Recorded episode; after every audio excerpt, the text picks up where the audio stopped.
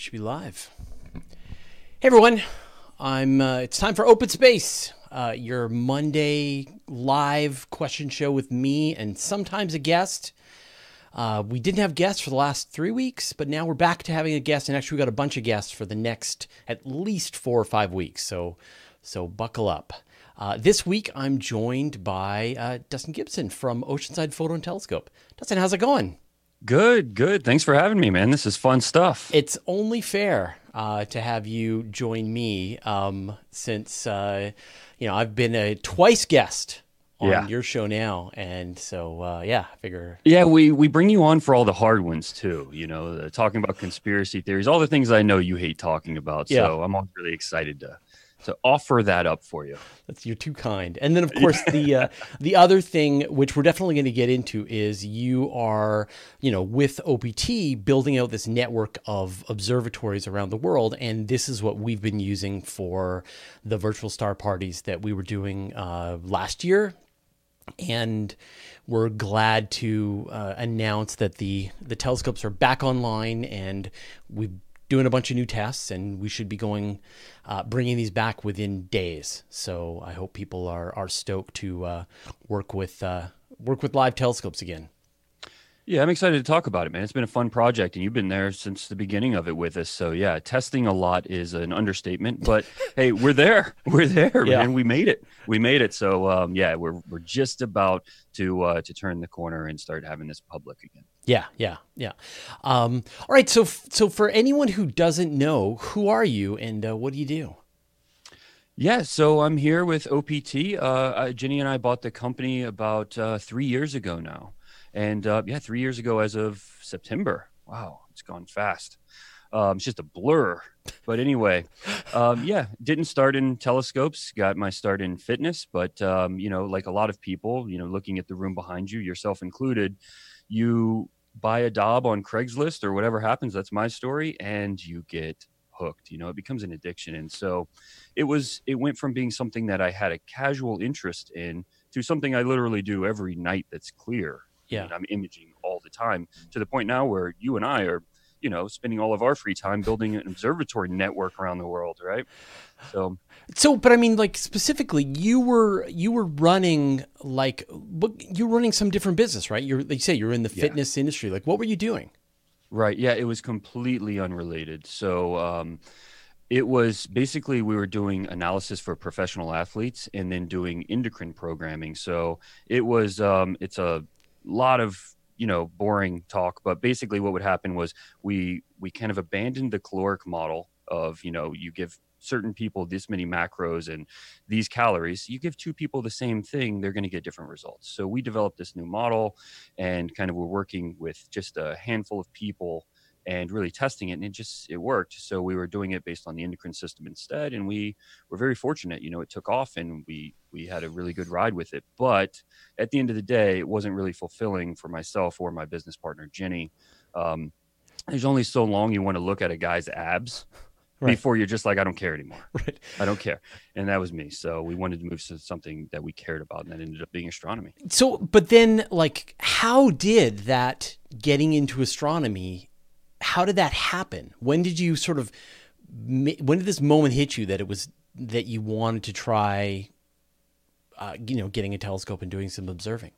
so it's kind of funny because I feel like I'm the only person that doesn't have that story that's like, um, you know, I loved it since I was a kid. I wanted to be an astronaut. I was always looking at space, all these things. I really didn't have much of an interest.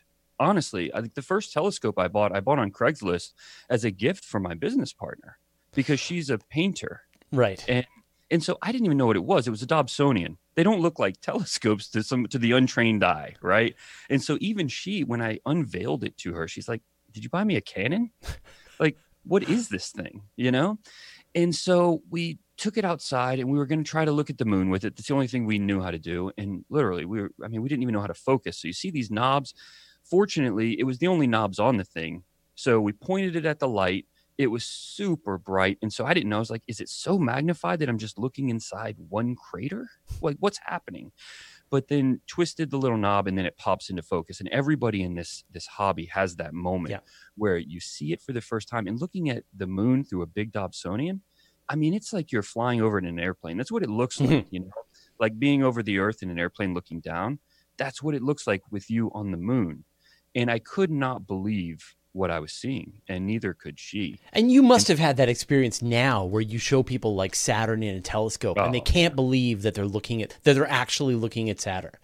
Everybody thinks it's fake. It's it's fake. Yeah, you, Yeah. there's some kind of picture. They look. They check the front to see if you're somehow putting like a picture in front of Yeah. it. But but it really is this just this almost spiritual moment for people that when they see say Saturn or the moon at that kind of a Right. resolution for the first time, it is. It's you know you're e- you're either completely hooked or you're dead inside. Yeah, if astronomy is an addiction, right, then then definitely Saturn, the moon, and Jupiter. That's the gateway drugs. Yeah. That's the worst analogy in the world. I know, but I it's know. true though, because I mean it does it gets in your in your blood, you know? And and I think that that I mean like that I mean that experience was the same for me. I was but I was a little little younger and I grew up in I think better access to dark skies and had more of of a astronomy influence from my family. We went out and looked at meteor showers and watched lunar eclipses and, and things like that. But but still it was there was when I got my telescope for the first time. But for me I bought a telescope and hadn't looked through a telescope yet. And Right. you know, so, so kind of the same same situation. But for a lot of people, they look through a telescope and then they're like, okay, I need one, right? yeah, yeah, exactly. I mean, once you see it, you can't unsee. it. You can't go back to that moment before you had seen that. It's a perspective shift, you know, and it's something that for me, I mean, my original time through school was for philosophy, and I feel like I learned more in 15 seconds through a telescope than I did in four years. You know, scrambling, going through every page I could, trying to find answers on the next page, but it just gives you this perspective that nothing else in the world can, at least to my knowledge because it's only when you look that far outside of yourself that you really can kind of get an understanding of exactly who you are where you are you know what our place is all of those things. And it's the it's the most unifying experience for people but it's also something that's very personal deeply personal. And even for those that are non-religious like myself it can be a very as you called it a spiritual experience. And i think that's why people get so hooked. It's certainly why i did. And and so then, I mean, you know, you had that moment, um, and then how did that, you know, how, where did the rabbit hole go? Uh, well, when we moved to California, it was um, it was just I was trying to get into astrophotography, and as you know, um, when you don't have the observatories that are fully automated and doing everything for you, astrophotography is very challenging. Yes. It's challenging from even from just equipment acquisition, trying to figure out with whatever it is you're trying to do, what should I buy?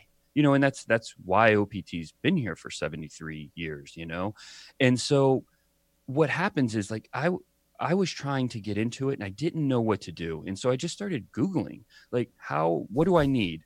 How do how do I take this next step? And everything kept leading me to me, leading me to this company in California.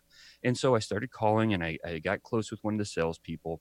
And he, as a joke, just told me one day, he's like, you know, you really ought to just come out here and work for us. We have a an entry level sales position open. You ought to do it. And so I flew out the next day without even telling him and just just to come out kind of as a joke. I was like, I'm gonna go check this thing out because I really want to see the place anyway. Yeah, you at least wanted to just yeah. go to the telescope capital of the universe and bathe in their glow. Exactly. That's what he was telling. He's like, look, there are more telescopes in this building than anywhere in the world, right? Come check it out. So I flew out and uh, I came, I met with him, and I called Jenny and I was like, you know, I think, I think we should move out here and just do this. And she's like, you want to move out there and work as an entry level salesperson at OPT? And I was like, absolutely. Like, I really think this would be a good experience. And we're kind of at this place where we don't know what we want to do, but we know it's not what we're doing. Yeah. And so let's bet on ourselves that this is something that's meaningful and that this passion is worth pursuing. And she agreed. I mean, it honestly, like that was it. It took no pushing because she's she's the same kind of way. She's like, let's do it. Let's go for it. Let's really let's, let's roll the dice on this passion for astronomy. And so the idea was just to be around the people that knew and that were already living out that passion and that dream. And there's no collection of people in the world like there is inside this building. And so we worked there for a year before we ever talked about buying the company. We actually had no interest in buying the company. Uh, Zero. Uh, what did you think it might have turned into? Like, were you were you guys going to maybe set up a competitor? Were you going to like like you were, or was this going to maintain no. as a hobby? It wasn't a business move. It was it was just about the passion project. It was just about coming out. I had this idea that I wanted to become better at imaging. I wanted to be the best imager I possibly could and explore more of space than I ever imagined. That was it. Like there was no, well, we're going to go out there and then we're going to find this business model and we're going to make all this money. We're going to do it. Like it was none of that at all. It was just let's go get good at imaging and let's literally work five feet from the experts. We can yeah. ask anything we want all day, and we did. they got tired. Yeah. They got tired of us being there because it was just nonstop, and it still is. Yeah, all the time. Yeah. But um, but now but now everybody has to has to answer your questions because they work for you, right? uh, no, I, I, mean I still work for them. I still work for them, but it's definitely you know that's the benefit of being here is that this place is full of people that have the same mindset. You know, if it's clear, you want to find OPT employees, go to a dark sky. They're there you know that's where they're they're with their telescopes they're imaging they're doing visual they're doing whatever but it's astronomy related or yeah. running the observatories yeah. Um, so for a bunch of people are just to give people a bit of a perspective, I want to just show some people some of your pictures, sure. which I've got uh, sort of set up here. Hopefully this will work. And then, um, uh, and I'm going to share your the screen at you so you can then okay you can then sure. see. So this is so we're looking at your Instagram profile. And okay. I apologize to everybody who is listening to this as a podcast. But I want to just give people some examples of the work that you're doing and just the kind of, of time and energy that is that is going into this. And I think, you know, the one that I love that's fairly recent is your um, is your Lagoon Nebula. So I believe that's the lagoon, yeah. right? That is the lagoon. Yeah. Okay. Yeah. So yeah, so, so a picture like this which mm-hmm. is again for the people listening to this as a podcast. Like I don't know what to tell you. Go to Gibson Pics on Instagram and you can take a look at his pictures. What goes into a photograph like this? So I've shot this one a few times. I believe this one was with the RASA, which you're very familiar with. It's mm-hmm. what we use in the observatory. So it's an F2 system, super fast. I mean, it's camera lens fast. And so myself and then a photographer out here have become close with Travis Burke, set this up in the parking lot and um, you know we're doing one minute exposures and just cranking them out and combining them. And i believe that's this shot. I've, I've shot it twice so I, I, think this is the one that i did that. But um, yeah i mean it was just you know there's an idea. So it's what always happens. Like there's an idea for a shot and then we put the equipment together to go get that shot. And um, sometimes they're very easy where you can do it in a single night like this one. And then other ones that are on there you know are 90 yeah. hours yeah, of let's imaging. go for the 90 hours. See if i can find it here. The um, helix. the helix yeah yeah. yeah it's not this one, is it? No, it's the dumbbell. Okay, there we go. This one. There it is. Yeah. yeah. Yeah. That's 90 hours. So night after night after night for weeks, you know, just imaging the same thing, trying to get the noise down and really be able to blow it up on a huge system. You know, that's a big 17 inch PlaneWave, but that's how you can see the super faint galaxies like there in the bottom right. You know, that stuff is just so far out there. But, you know, you put in the time every single night. And that's the beautiful thing about the observatories is, you know, that automation allows you to go back to the exact same spot night after night and get full nights of imaging on a single target. Yeah. Uh, and and I think that's the, you know, for a lot of people, all right, let's see if we can bring us back here. Um, it's very, let's see. Uh, yeah, for a lot of people, that being able to set aside, say, 90 hours of of observing on one picture right. uh, is is pretty crazy because again, they, obviously you know there, there are no nights that are ninety hours long. So so how many separate exposures might go into a uh, into a into a picture like that? So for us, we're doing a lot of different types of imaging all the time. My personal imaging is always narrowband. I, I prefer narrowband imaging because it cuts through all the light pollution.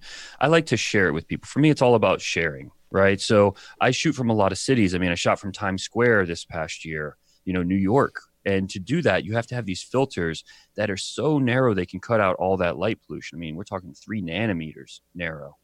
And um, so I use these filters, combine them to get a color image like what you just saw.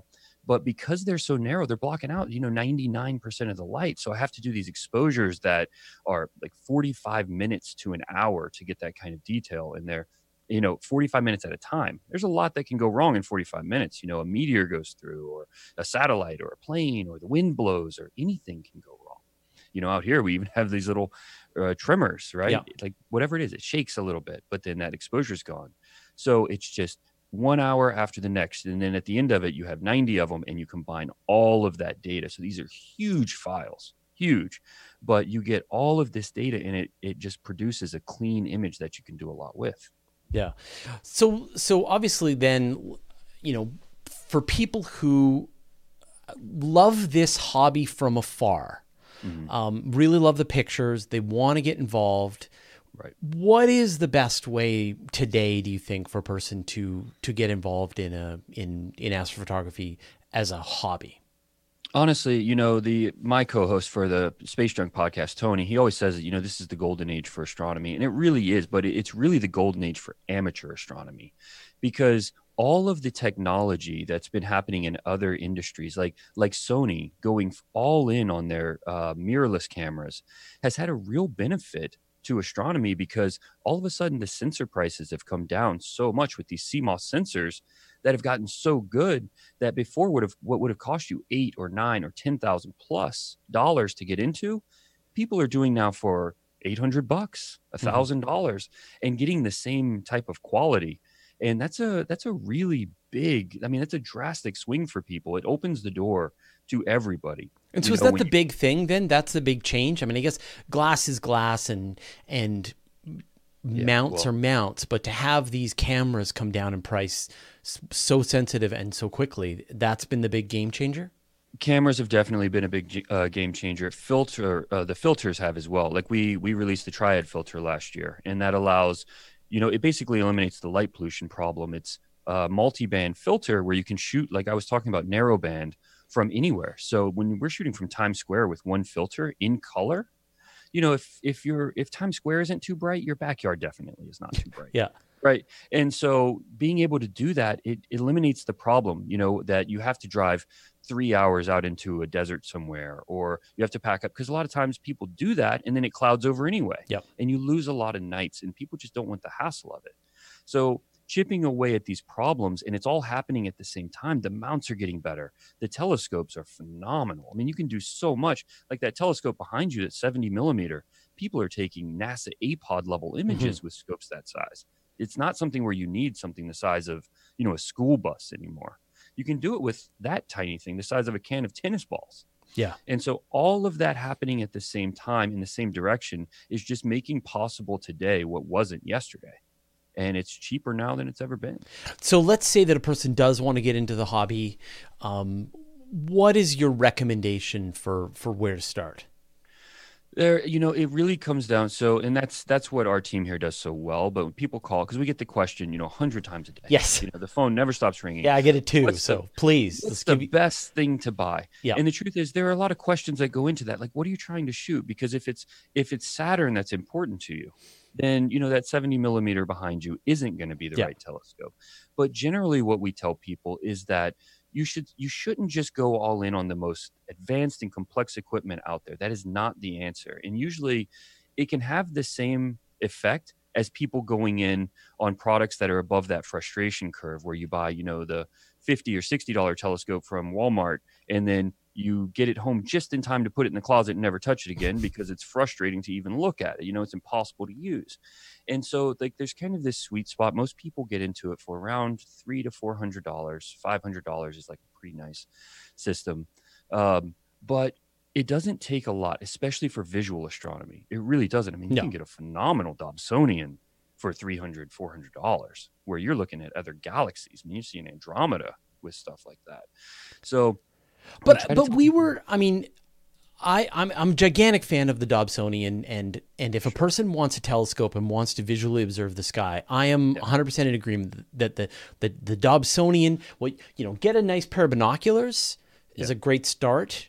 Yeah. But they're cheap, right? Fifty bucks for a pair of astronomical binoculars, and you're and you're good to go. And that Dobsonian is great too. Like to, but but the The secret or the dirty little secret in this whole mm-hmm. thing is that you've only got three things to look at. Yep. If you get a Dobsonian telescope, you've got the moon, you've got Saturn, you've got Jupiter. Now, if you go to a place that gives you some marginally dark skies, then you've got some star clusters you can look at. Some globulars look great. Some planetary nebulae look great. But you're really going to tap out the galaxies, the the other nebulae, things like that.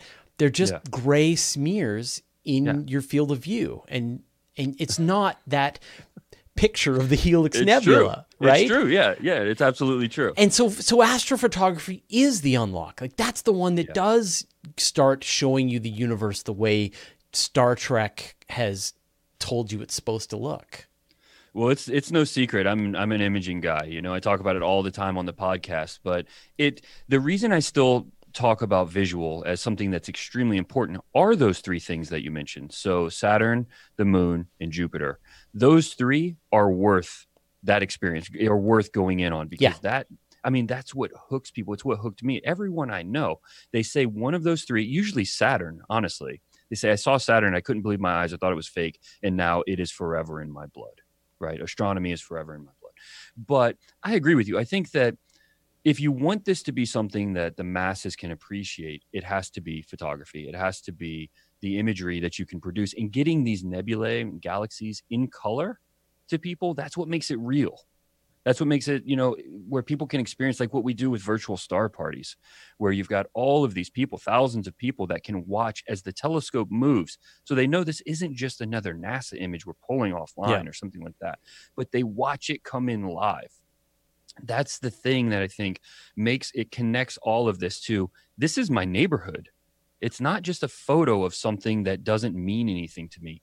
This is a place in space that is possible to even go. Like this is something that's there and it's there all the time. And I can take a picture of my neighborhood around me now, where that wasn't possible for any generation in human history other than the ones living today. Yeah. Yeah. It's a pretty amazing thought. So, I mean, for me, I kind of break it down to three distinct groups. If I was to sort of think about astro imaging, there's sort of three, three paths you can take to specialize in. One is the planetary stuff, and they're the people who who do see the Saturn and the Moon and the Jupiter, and then they just want to go deeper and deeper and deeper. And you can get really specialized gear, like like Damian Peach, operating out of uh, he's got a remote observatory out of um, uh, Chile, and his images of Mars, right? Right, You would think you're looking at the Hubble Space Telescope. Like True. they are so good, and so Right. you can absolutely just keep going that pathway after planetary stuff, and that's one setup. And then you and the moon and all of that, right? Bright objects, short exposures, long video. There's other people that go for the wide field stuff, and that is almost the most accessible, I think. And then there's the deep sky, fainter objects, narrow band filtering, and that's the that's that's the rabbit hole that never ends. Yeah. When you really start trying to get the magnification to go after these targets in that way, I mean, 3,000, 4,000 millimeters of focal length on a galaxy, you get a lot of challenges there. I mean, think about even just the atmosphere. That's like looking down a hot desert road and seeing those heat waves and then or magnifying them to where it's the only thing you see are those heat waves, Yeah. you know, and then trying to take a picture of something behind it. It's very, very, very challenging. But like you said, wide field is the most accessible. It's what most people are doing and the benefit of these new cameras you know 40 50 60 megapixel cameras is you can shoot wide and then not have all the issues with tracking and guiding because it doesn't it's not as critical when you're at those focal lengths and then crop into the image because you've got the resolution now that didn't exist you know 5 years ago. And so that's that's another one of those things where it is accessible. People are doing it all the time for you know a fraction of the cost that it used to be. And the equipment's making you know making it fairly simple to do it's kind of like wide field deep space is almost as easy now as what you know milky way photography Yep. was for people five years ago So can you explain that in a little more detail? What what like a wide field deep space is? Sure, sure. So when we say wide field, it it probably really should start with Milky Way photography because that's you know that's the most popular thing on social media. It's what most people see, and that's where you see the big streak across the sky. It's always it's beautiful every single time, and when you see it in person, it absolutely knocks you down. It's so amazing. But that's um, you know capturing the whole core of the Milky Way with an exposure. And because you're so wide, you're you're looking at so such a huge chunk of sky there's not much movement in a short period of time so in 20 30 seconds you don't see the stars really streak but the more magnification you add the more you're going to see that streak across the same amount of time and so as you zoom in so like when you start if you can see the whole milky way you know at least the whole core of the milky way then you you know you can see maybe like right there there's Rho um, or the Lagoon Nebula in the center or on the left side of the image. If you just want to take a picture of the Lagoon Nebula, which we just sh- uh, showed, you know, we shot it narrowband, so the colors were reversed.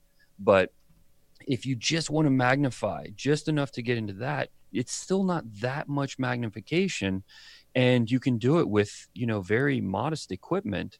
And so it's still wide field, like the Milky Way would be considered very wide field. Yeah. But um, you know it's not so magnified like these galaxies that i'm shooting there that's that's where we're at 3000 millimeters of focal length where if anything goes wrong that image is destroyed you know that's much much more challenging yeah yeah um let's see like think about andromeda that's a good wide field target because it's so Mm-hmm. big you can't really see it from most places in the world you have to be in a really dark sky but andromeda is a huge chunk of sky i mean it's six full moons wide in the sky so you have to really have a pretty wide field of view to be able to capture the whole thing And I think that you can reuse a lot of your gear. Um, Right. If if you've got like a modern DSLR camera that you're bird watching, that you're uh, shooting family photos, whatever you need to do, and then you can, if you have like a nice tracking mount, and they're not that expensive, a couple of hundred dollars to Right. get into that, then then you're then you know you you overcome this problem of the sky of the earth turning and your stars trailing. You get these these images that are that are long exposures and then you can stack them up and then you can start to produce these images. And that's i mean if you've already got a camera and you can get even those used fairly inexpensively then you're only in for a couple of hundred dollars and starting to go down that down that rabbit hole and the and the lenses that you use are just as good you know if you've got a zoom lens with a long exposure, it's of use both as a regular lens but also for astrophotography. I mean, obviously you can hyper specialize, but it's a it's a great Right. way to start. It's yeah, it's a perfect way, and it's where most people do start because you've already got it. It's got the focal length, and you're going to give up something in the way of you know the corners of the image, and you know obviously like telescopes are designed for the specific purpose, and they perform much much better than a camera lens can with 18 or 19 elements or, or whichever camera lens it is. But um, you know, as far as just getting the job done and being able to see these things, absolutely, it'll perform, and um, it gets people started in a in a real way. And yeah, it doesn't take much with a tracking mount, a couple hundred bucks, and you're in. Now, I mean, in addition to running OPT, which keeps you Right. pretty busy, um, uh, uh, selling telescopes to to various scientific organizations and governments and enthusiastic amateurs, um, you've got a bunch of other projects that you're that you're working on, and I wanted to just talk about some of these. So let's just talk about the telescopes first, and then move on to some of the other interesting projects that you have you have in the works. Sure, sure. So the uh, the telescope. I mean, you're talking about the the observatory project. yeah, yeah, the observatory. Okay. Yeah, let's start there. I mean, that's that one's exciting, and that's where we've been spending all of our time recently, you and I. But um, the idea was simple. It's there needs to be access to the universe for people. At this point, it should exist. It can exist, and it should. And OPT being the global leader, we feel like this is this is our calling. This is what we need to do. We need to empower people to explore the universe, right? And so the idea was, why don't we just create that access? why don't we find a way to make this something that people can do with what they have where we're not asking them to meet us out in the dark skies but instead you have a cell phone you have a laptop you have these things what if we made a network of observatories that were so simple to use that people could log in and control these things from wherever they were all they would need is an internet connection and they could control these things and these would run all night long giving them those live images in color in real time or at least you know whatever your exposure time is 30 40 seconds with the systems we're using and experience the universe around them instead of just waiting on the organizations out there to to show them which parts of their neighborhood they should see instead just explore right? That's the idea. And so we settled on, after putting a big plan together, it took about a year. We settled on the idea of 62 observatories around the world. At this point, we've built six and a half, another one's on the way. And, um, we've really been refining the process with your help, mm-hmm. um, making them extremely simple to use. I mean, you've been running these by yourself now for a long time and you know they're still not exactly where we want them but they work and mm-hmm. we've been able to do virtual star parties and show tens of thousands of people or more yeah and the the new setup like i was and again you know we're going to start running these live here on the youtube channel like the moon is back right now but as soon as the moon gets lost yeah. um the tests that i was doing though i was bringing up images 10 second images of andromeda that looked really good and yeah. so I think I can probably do 30 plus 40 images an hour and show people different objects in the night sky, like probably twice as fast as we were doing them last time. It's amazing. Yeah. Yeah. That's the benefit of this refinement process, though, is that when you say 10 seconds of Andromeda that look really good, we're talking about 10 second photos that look like what people are seeing on Instagram right now yeah. that, that people are spending tons of time getting, right? These are images that blow us away and we still see them all the time.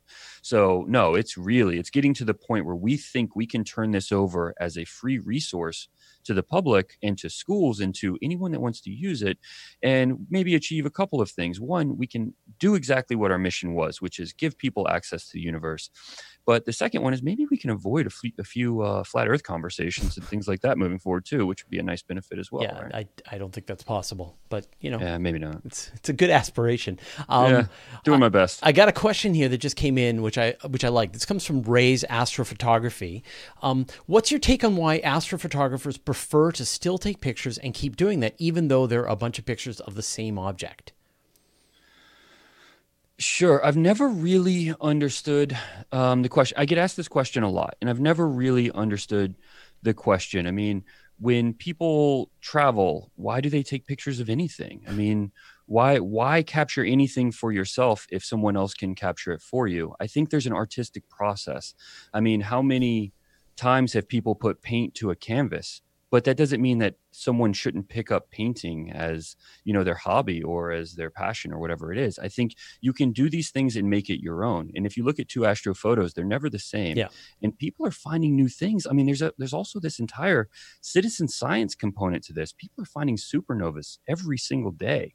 You know people are finding all kinds of you know the the modern scientist is whoever has the will to do it it's not just people that have the education for it anymore. There are people out there making massive discoveries that never went to school for these things.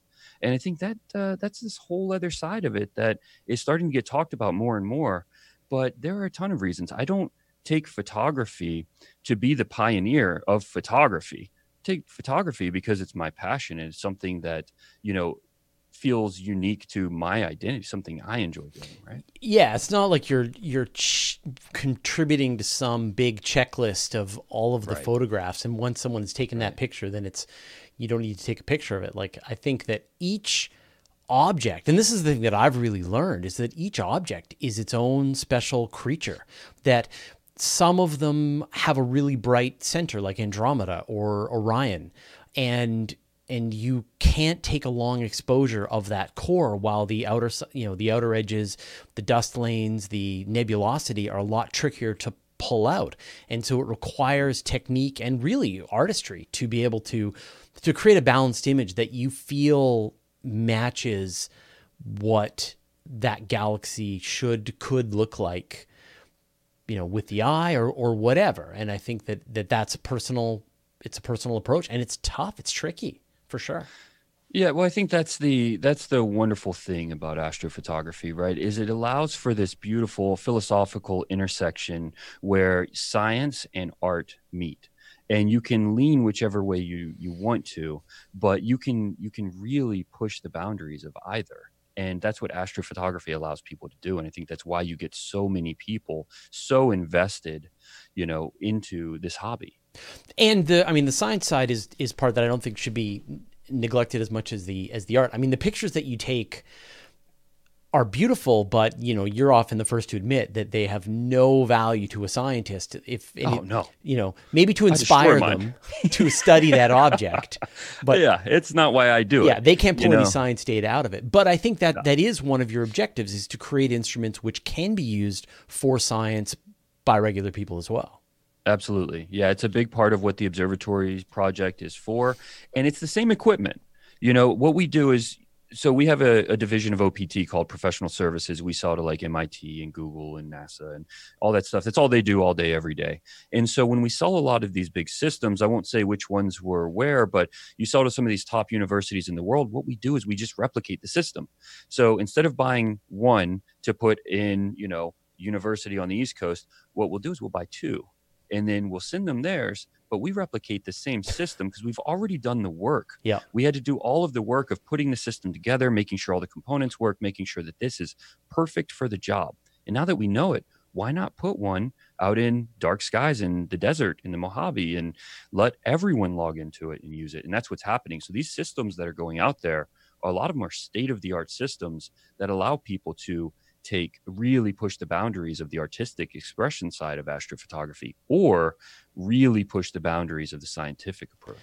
Yeah, and- on the science side, I mean, as you said, you can discover supernova, you can uh, find asteroids, you can discover comets, you can confirm or discover exoplanets. Yeah. Like there are a lot of of of really interesting work. Like people think that the sky is very well mapped, but it really isn't at any kind of detail. And there's a ton of work that still can be done. It's just that people don't know where to get started. I mean, there's the Right. the um, there's variable star astronomy. There's um, uh, you can discover uh, planets through uh, transits. So there's a there's a lot of really great uh, you know great projects out there. Gravitational microlensing planets as well. So I think that people can get involved. So one last thing is pretty cool is you guys are building a space telescope. We are, yeah. We partnered with is actually one of our uh, our former employees that came into my office one day and was just like, "Hey, um, this is the hardest conversation I'm ever going to have because this is family, but I've got to leave. I've I can't work here anymore because I built a, um, a telescope, a satellite space telescope, and I got to start this company." we were just like, "We're in, we're in. Let's do it." So we we partnered, and uh, it's called SpaceFab. But um, yeah, I mean, this thing is built. It's been approved. Like all of this stuff that started as this dream in his garage is now gonna fly. I mean, and it's the same thing. It's giving the public access for the first time ever to a space telescope, right? And that's that's the whole thing. I mean, we have that we we're trying to put a telescope in every single high school in the country free of charge. You know, that's like these are the projects that should exist. That one's called Future Stars, and you know it's it's uh, been under development for about six months, and it's unbelievable how much support these things get. You know, you push it out there, and you just say, "Is this an idea that is important to you?" And what inevitably comes back every single time is just a flood of emails, a flood of people coming in saying, "Whatever you need, I'm in." We, are, we will make this happen. And so, what we plan to take seven or eight years instead ends up happening in like two, you know. But it's um, it's a really really good thing and this kind of stuff has a, a thousand spin-off projects like the triad filter was developed out of one of those which eliminated the light pollution problem for at least pretty pictures and it's one thing after the next but the team here does such a good job of thinking big and just saying how do we tackle this problem which is people don't know how amazing the universe around them is. They don't know how unifying it is for the human experience. They don't know that this stuff is accessible because it's all relatively new. We literally the only generations that have ever experienced it. And so how do we make this known? How do we connect people to it? And how do we make it something that even if you can't just dive into a hobby that's going to cost, you know, two or three hundred dollars or more, then you still have a way if you have an internet connection to be involved and i think that's you know that's the heart of all of these programs Yeah, yeah.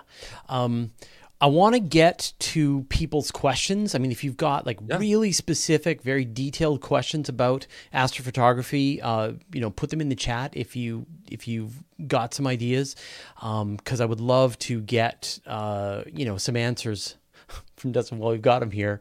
Um, Avie Scott and Flower asks, "Do you ever aspire to see Planet Nine with your telescope systems?"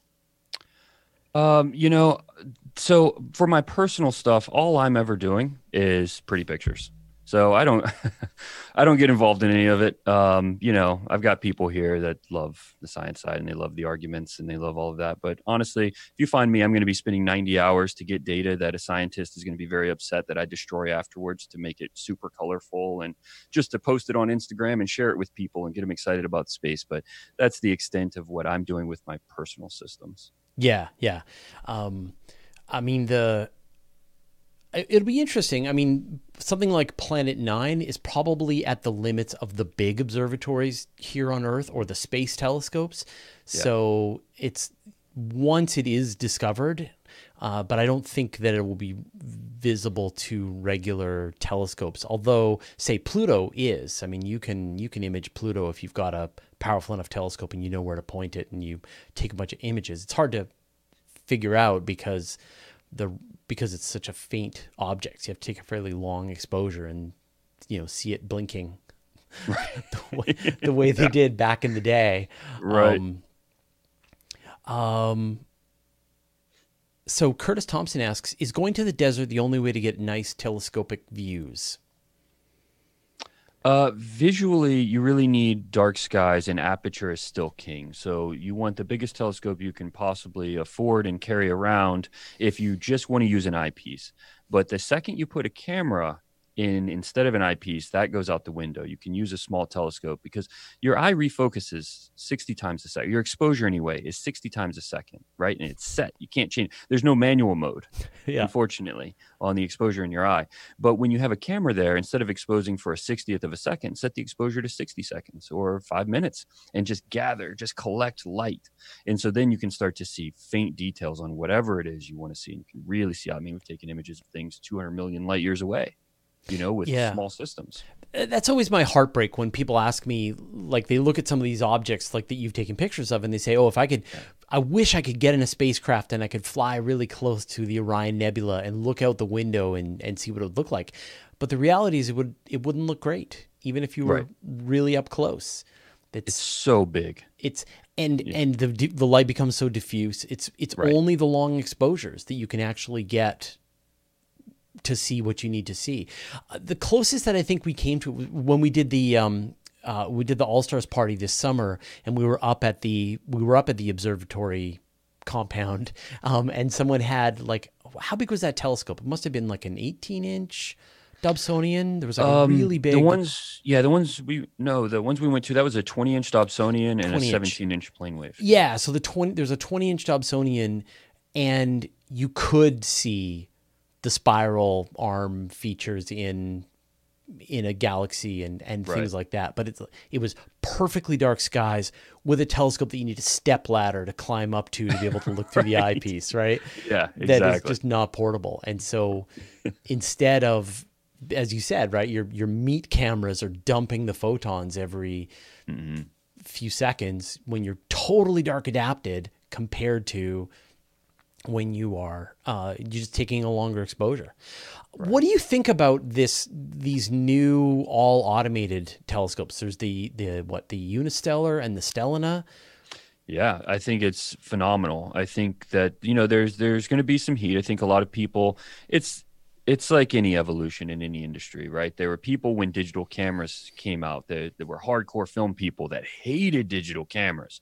I mean, it started a war between the two, right?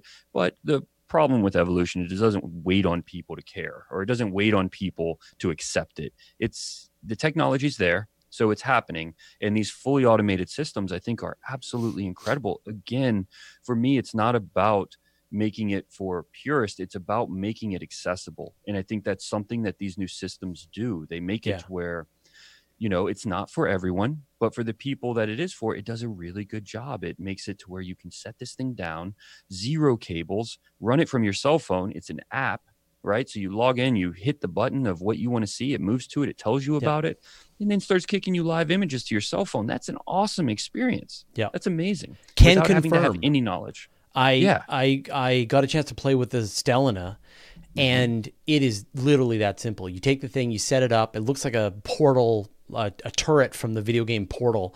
Um, you set the thing up, and then you turn it on and it unfolds like a transformer, figures Incredible. out where it is on Earth, figures out the sky that it's looking at, like it plate solves a couple of pictures, and then you say, Show me a picture of. And I went after some, you know, I live in some light pollution here.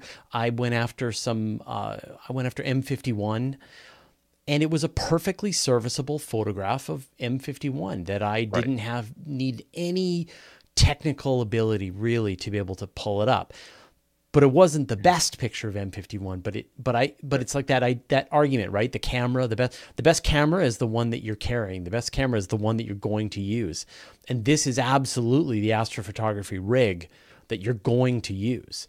And You can keep it in your car all the time. I Yeah. mean, it's just a battery, and there's only one button on the thing, which I love: power. yeah, on That's it. off. You know, I, I love it. And we just got 20 of the units in here, and I saw I saw them sitting back there, and I was like, these things won't last, you know, a day because it's just so simple. And I think that more of that needs to happen. It needs to be simplified, and you know, they they've done a great job with it. I'm I was amazed by it. Yeah. Honestly, the first time I used it, I was absolutely amazed by it.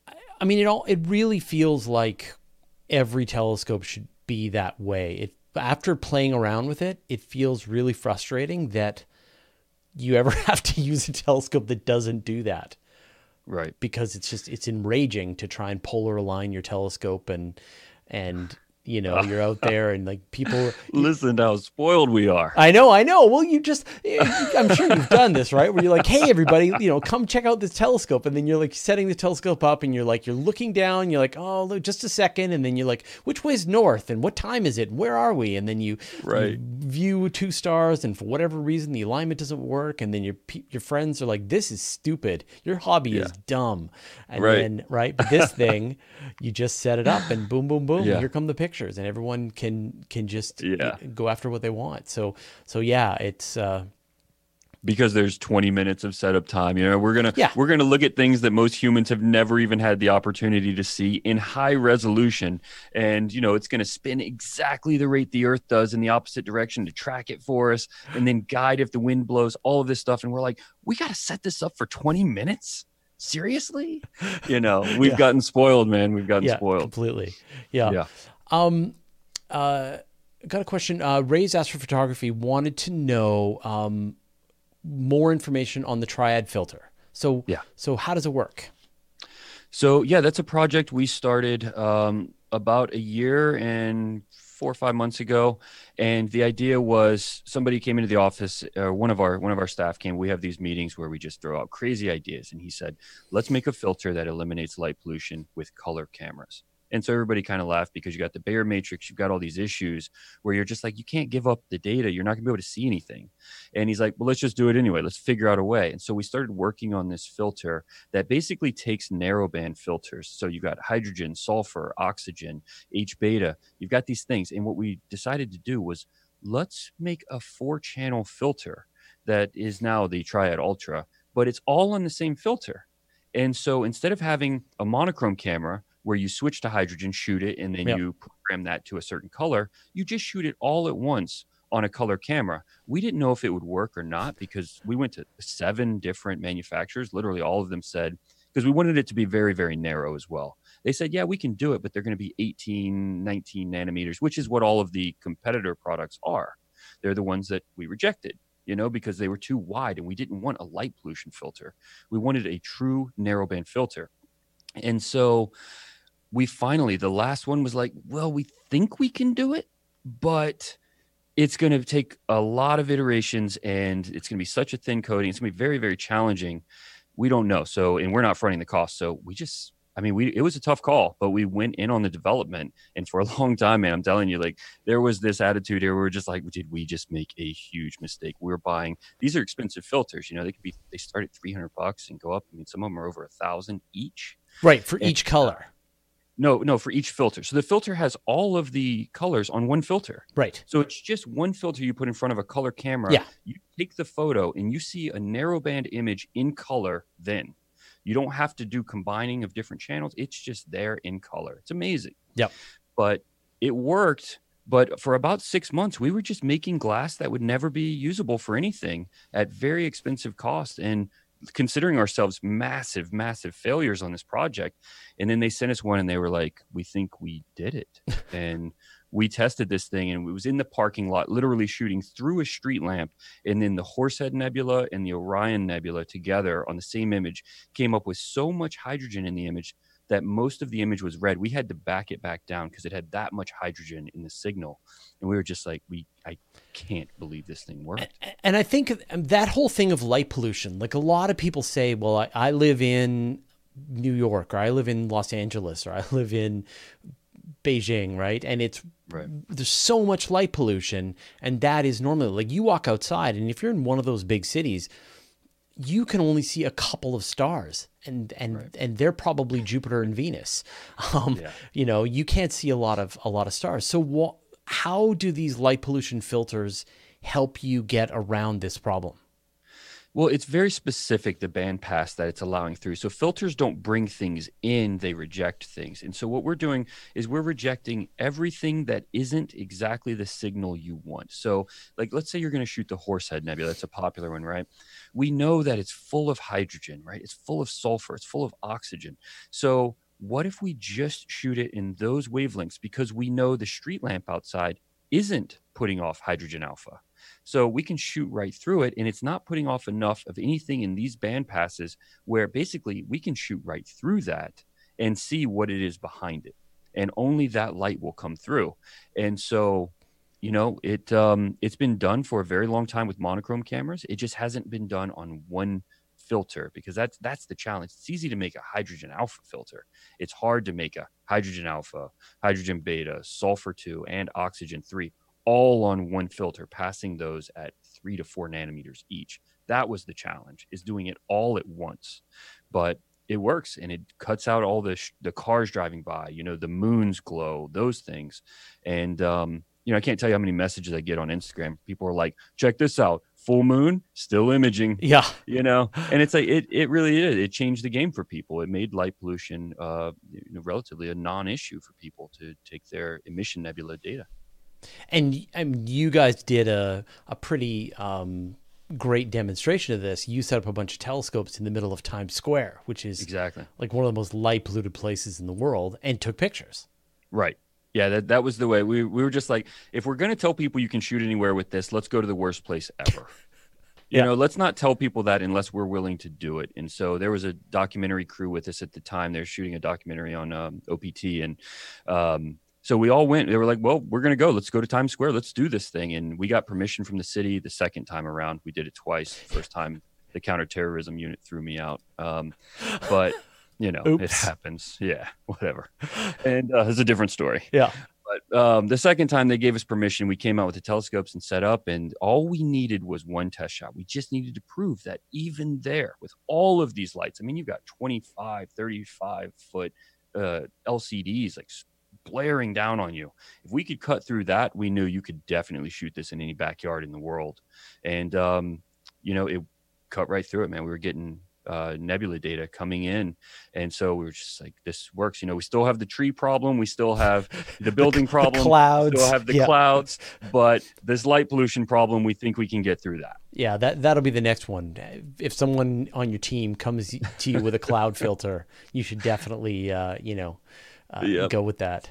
Yeah. Well, we have enough. Uh, you know, most people here, their education was in physics or something like that, that that are doing the design. So they haven't come up with the cloud filter yet. right. But I'd love to hear that conversation in one of these meetings for sure. So, what do you think about Starlink in terms of light I pollution? Think, I don't think it's a problem. I know everybody's up in arms about it, but the truth is, if you'd have told astronomers, you know, 50 years ago that there were going to be as many satellites and debris is up there now, they would have told you then you absolutely cannot do astronomy with all of those up there. You're not going to be able to do it, you know. And astronomy isn't phased by it. You can still do it, and the algorithms are so good. I get streaks through my image all the time, but you know the algorithms are so good that that stuff is removed. And um, I honestly think that it's not going to destroy astronomy any more than the satellites that are up there now are destroying astronomy.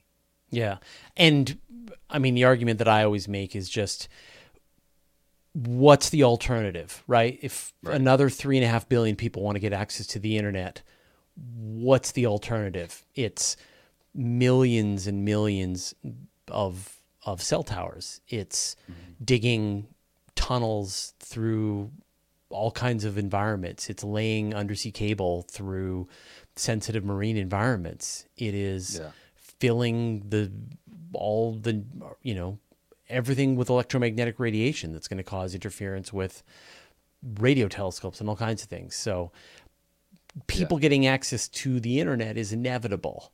And now the question is just what's the way that that they want, you know, that you're fine with them doing it.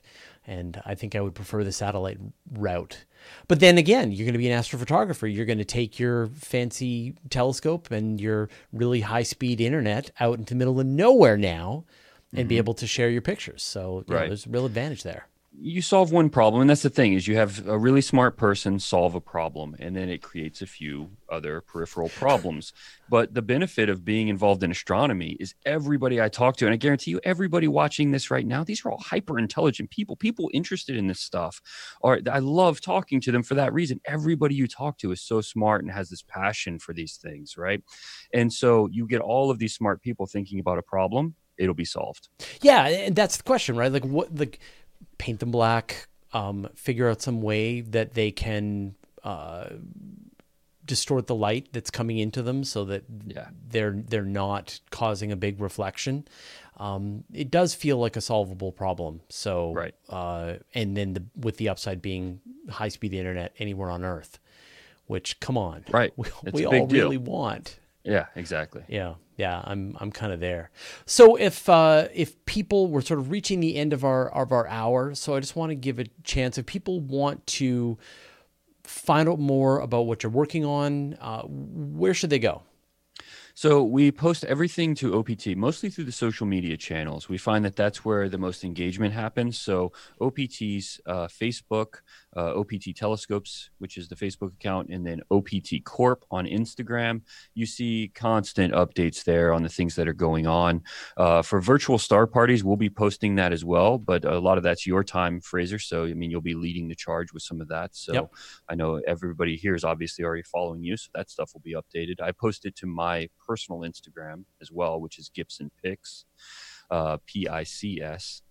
And then, um, yeah, I mean, really the best place to find everything is optcorp.com. We update that, I mean, by the hour and all of these projects, news. Um, there's a, as soon as you get there, there's a way to put your email in so that you get the updates. And we kick that out to everybody every time we do something new. So Yeah. constant updates. Well, you know, I just want to say a big thank you from uh, from me and from a lot of people in the astronomy community. Uh, you have been an absolute supporter of every wacky scheme that that I have thrown at you and that I know a lot of people have thrown at you and it's an absolute pleasure to to work with you uh, in this field. I mean it's just I, th- I hope people get the sense of how generous and how giving you've been in everything you've been working on and um, man we are really looking forward to to what happens next. I think you're going to make a big difference in just helping people get access to the night skies. So thank you. Well, thank you. Yeah, I very much appreciate that, and I can honestly tell you, man, I love the ideas. I think this stuff is extremely important, and um, you you won't find people in this building that don't feel the same way. And so I know everybody here talks about you like you're OPT family, right? For these crazy ideas. So I think we're going to do a lot of these things together, and hopefully, it gives people exactly that. If, if we can solve this problem and give people access to the Yeah. universe, it will all be worth it. Yeah, we're going to share the golden age of astronomy with everybody. That's right. Yeah. That's right. Awesome, man. All right.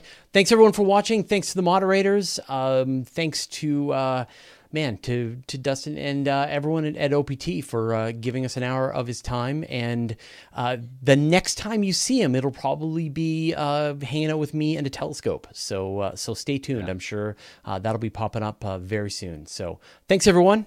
Uh, we'll see you all uh, next week. I think we've got Paul from James Webb Space Telescope. Paul Geithner from uh, who's been on the Weekly Space Hangout a couple of times. So we will be asking him all of your questions about the the James Webb. And in fact, the next video that we're working on for the Guide to Space is all about the James Webb. So hopefully you will have a full explainer on James Webb, and then you will hammer him with your questions about it. Um, so so stay tuned. That'll be a, a week from today. All right. Thanks everyone. We'll see you all next week. Let me press the stop button.